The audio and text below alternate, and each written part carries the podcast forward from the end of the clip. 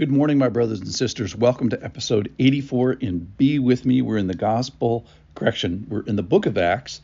We're in Acts chapter 13. We just finished a, uh, a leaving of John Mark, that's one guy's name, who left Paul and Barnabas under some questionable circumstances. And we learned yesterday that such conflicts in the church shouldn't surprise us when we feel them and experiencing them today because the church is made up of mostly humans. And um, yet these are the ones that God is seeking, that God is seeking a relationship with. And he's looking for a heart that's not perfect, but one of pursuit. And they, uh, uh, Paul used yesterday the great example of David, and today he's going to use another great example of John the Baptist, who's a guy I'm going to call John the Repenter here's the a passage. This is from Acts chapter 13. I'm going to start in verse 22 and finish up with David. And when he had removed him, he raised up David to be their king, of whom he testified and said, I have found in David, the son of Jesse, a man after my heart. Famous line about David, who will do, who will do all my will.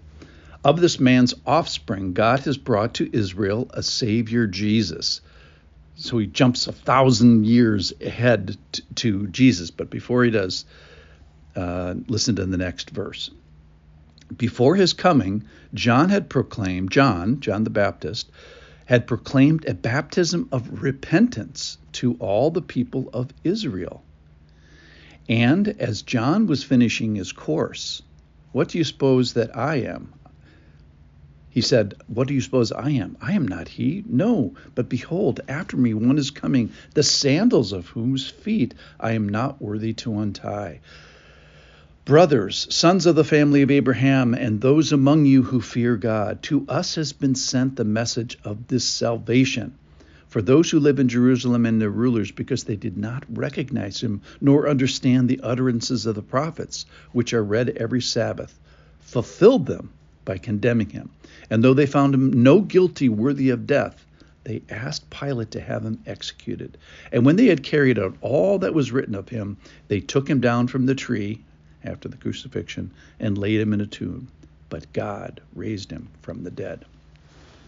So, a couple things about today. First of all, let's change John's name from John the Baptist to John the Repentance because that was his key part of his ministry.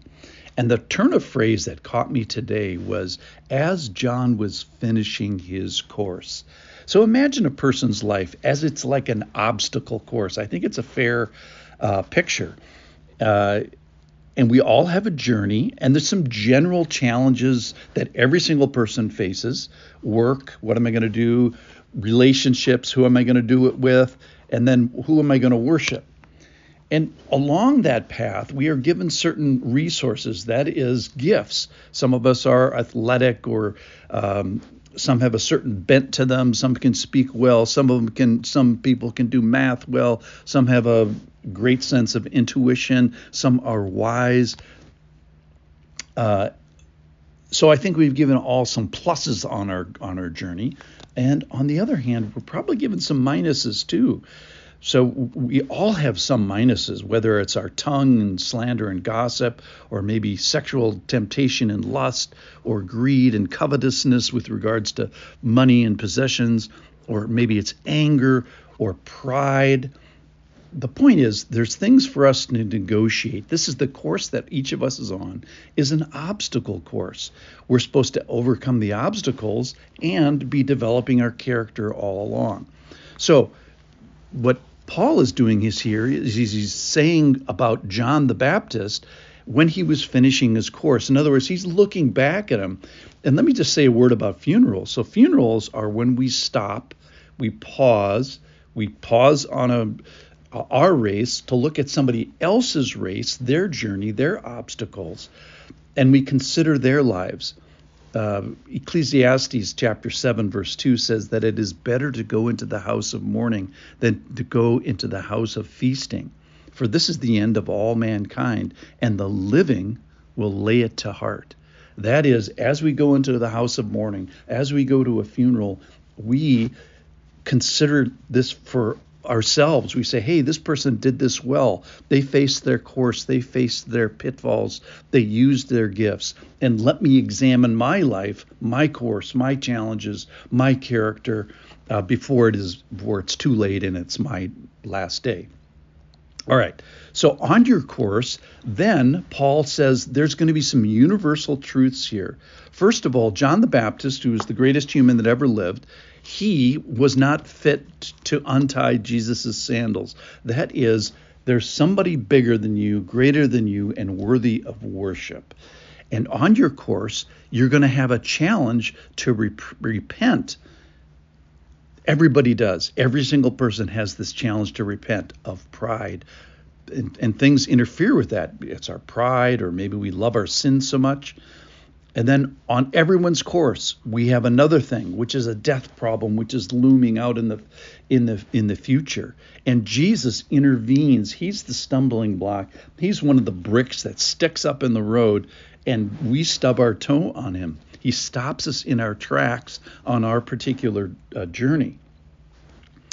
So we find here in Acts chapter 13 what they did with their particular course, and quite honestly, they didn't do it very well, and it doesn't end well either. We're gonna we'll get to that. But you see these people referred to in what they do with their challenge of repentance, what they do with their challenge of sin and death, and what they do with Jesus. They end up crucifying him. They failed.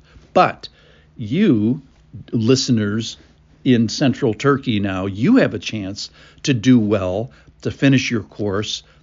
And similarly, we are either on our course or maybe finishing our course today. Some of us, it'll be our last day. And the, the call from Paul to his Turkey uh, audience, as well as to us 2,000 years later, is let's do this well. Let's live a considered life. Let's lay these things to heart and let's repent. And if we've already repented, then let's worship. So, three big things here today John the Repenter,